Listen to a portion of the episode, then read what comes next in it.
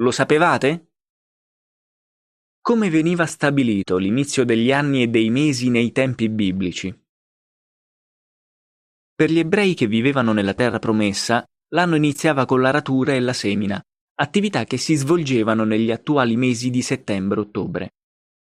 Un anno di 12 mesi lunari, della durata di 29 o 30 giorni ciascuno, è più corto di un effettivo anno solare. Per sincronizzare il calendario lunare con l'anno solare venivano usati vari metodi. Per esempio, venivano aggiunti alcuni giorni ogni anno, oppure in certi anni veniva aggiunto un mese intercalare, magari prima dell'inizio dell'anno successivo. In questo modo si faceva corrispondere il calendario alle stagioni in cui avvenivano la semina e la raccolta dei vari prodotti. Ai tempi di Mosè, comunque, Dio aveva detto al suo popolo che l'anno sacro doveva iniziare col mese di Aviv, o Nisan, cioè in primavera. Una festa che si teneva in quel mese coincideva con la raccolta dell'orzo. Lo studioso Emil Schurer ha scritto La regola in base alla quale si decideva se intercalare o no era molto semplice. La festa di Pasqua, per venire celebrata a luna piena nel mese di Nisan, 14 Nisan, doveva sempre cadere dopo l'equinozio di primavera. Pertanto, se verso la fine dell'anno si notava che la Pasqua sarebbe caduta prima dell'equinozio di primavera, si decretava l'intercalazione di un tredicesimo mese prima di Nisan. Noi testimoni di Geova teniamo conto di questa regola per stabilire la data della cena del Signore, che viene celebrata in primavera nel giorno che corrisponde al 14 Nisan del calendario ebraico. Questa data viene comunicata in anticipo alle congregazioni di tutto il mondo. Ma come facevano gli ebrei a sapere quando sarebbe finito un mese e quando sarebbe iniziato il successivo? Oggi è sufficiente sfogliare le pagine di un calendario o consultarlo su un'app, ma nei tempi biblici le cose non erano così semplici.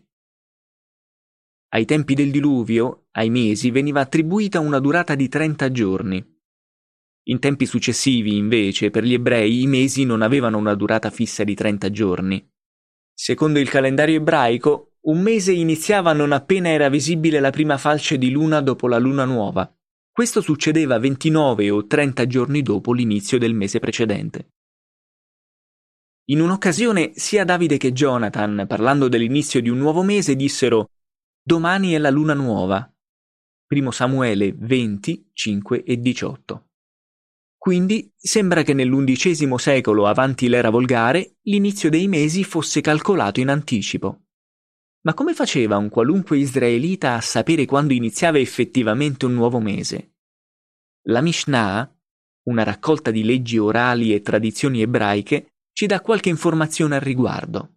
Indica che in epoca post-esilica il Sinedrio, cioè l'alta corte giudaica, aveva un ruolo nello stabilire l'inizio dei mesi. Sette volte all'anno, il trentesimo giorno del mese, il Sinedrio si radunava per determinare la data di inizio del mese successivo. In base a cosa veniva presa questa decisione? Degli uomini osservavano il cielo notturno dalle alture attorno a Gerusalemme per avvistare la prima falce di luna. Appena la vedevano, avvisavano il Sinedrio. Quando questa corte riteneva che ci fossero sufficienti testimonianze, annunciava l'inizio di un nuovo mese.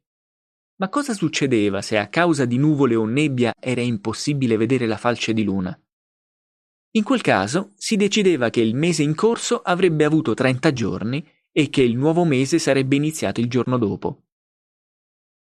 La Mishnah spiega che per annunciare la decisione del Sinedrio riguardo all'inizio di un nuovo mese veniva acceso un fuoco sul Monte degli Ulivi, vicino a Gerusalemme. Poi Altri fuochi venivano accesi in punti elevati di tutto il paese per diffondere la notizia. In periodi successivi, per dare l'annuncio cominciarono a essere usati dei messaggeri.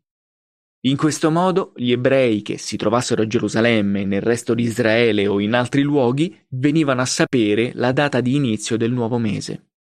Così tutti potevano osservare le feste periodiche nello stesso momento.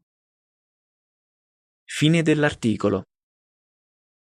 Per ulteriori informazioni visitate il nostro sito jw.org.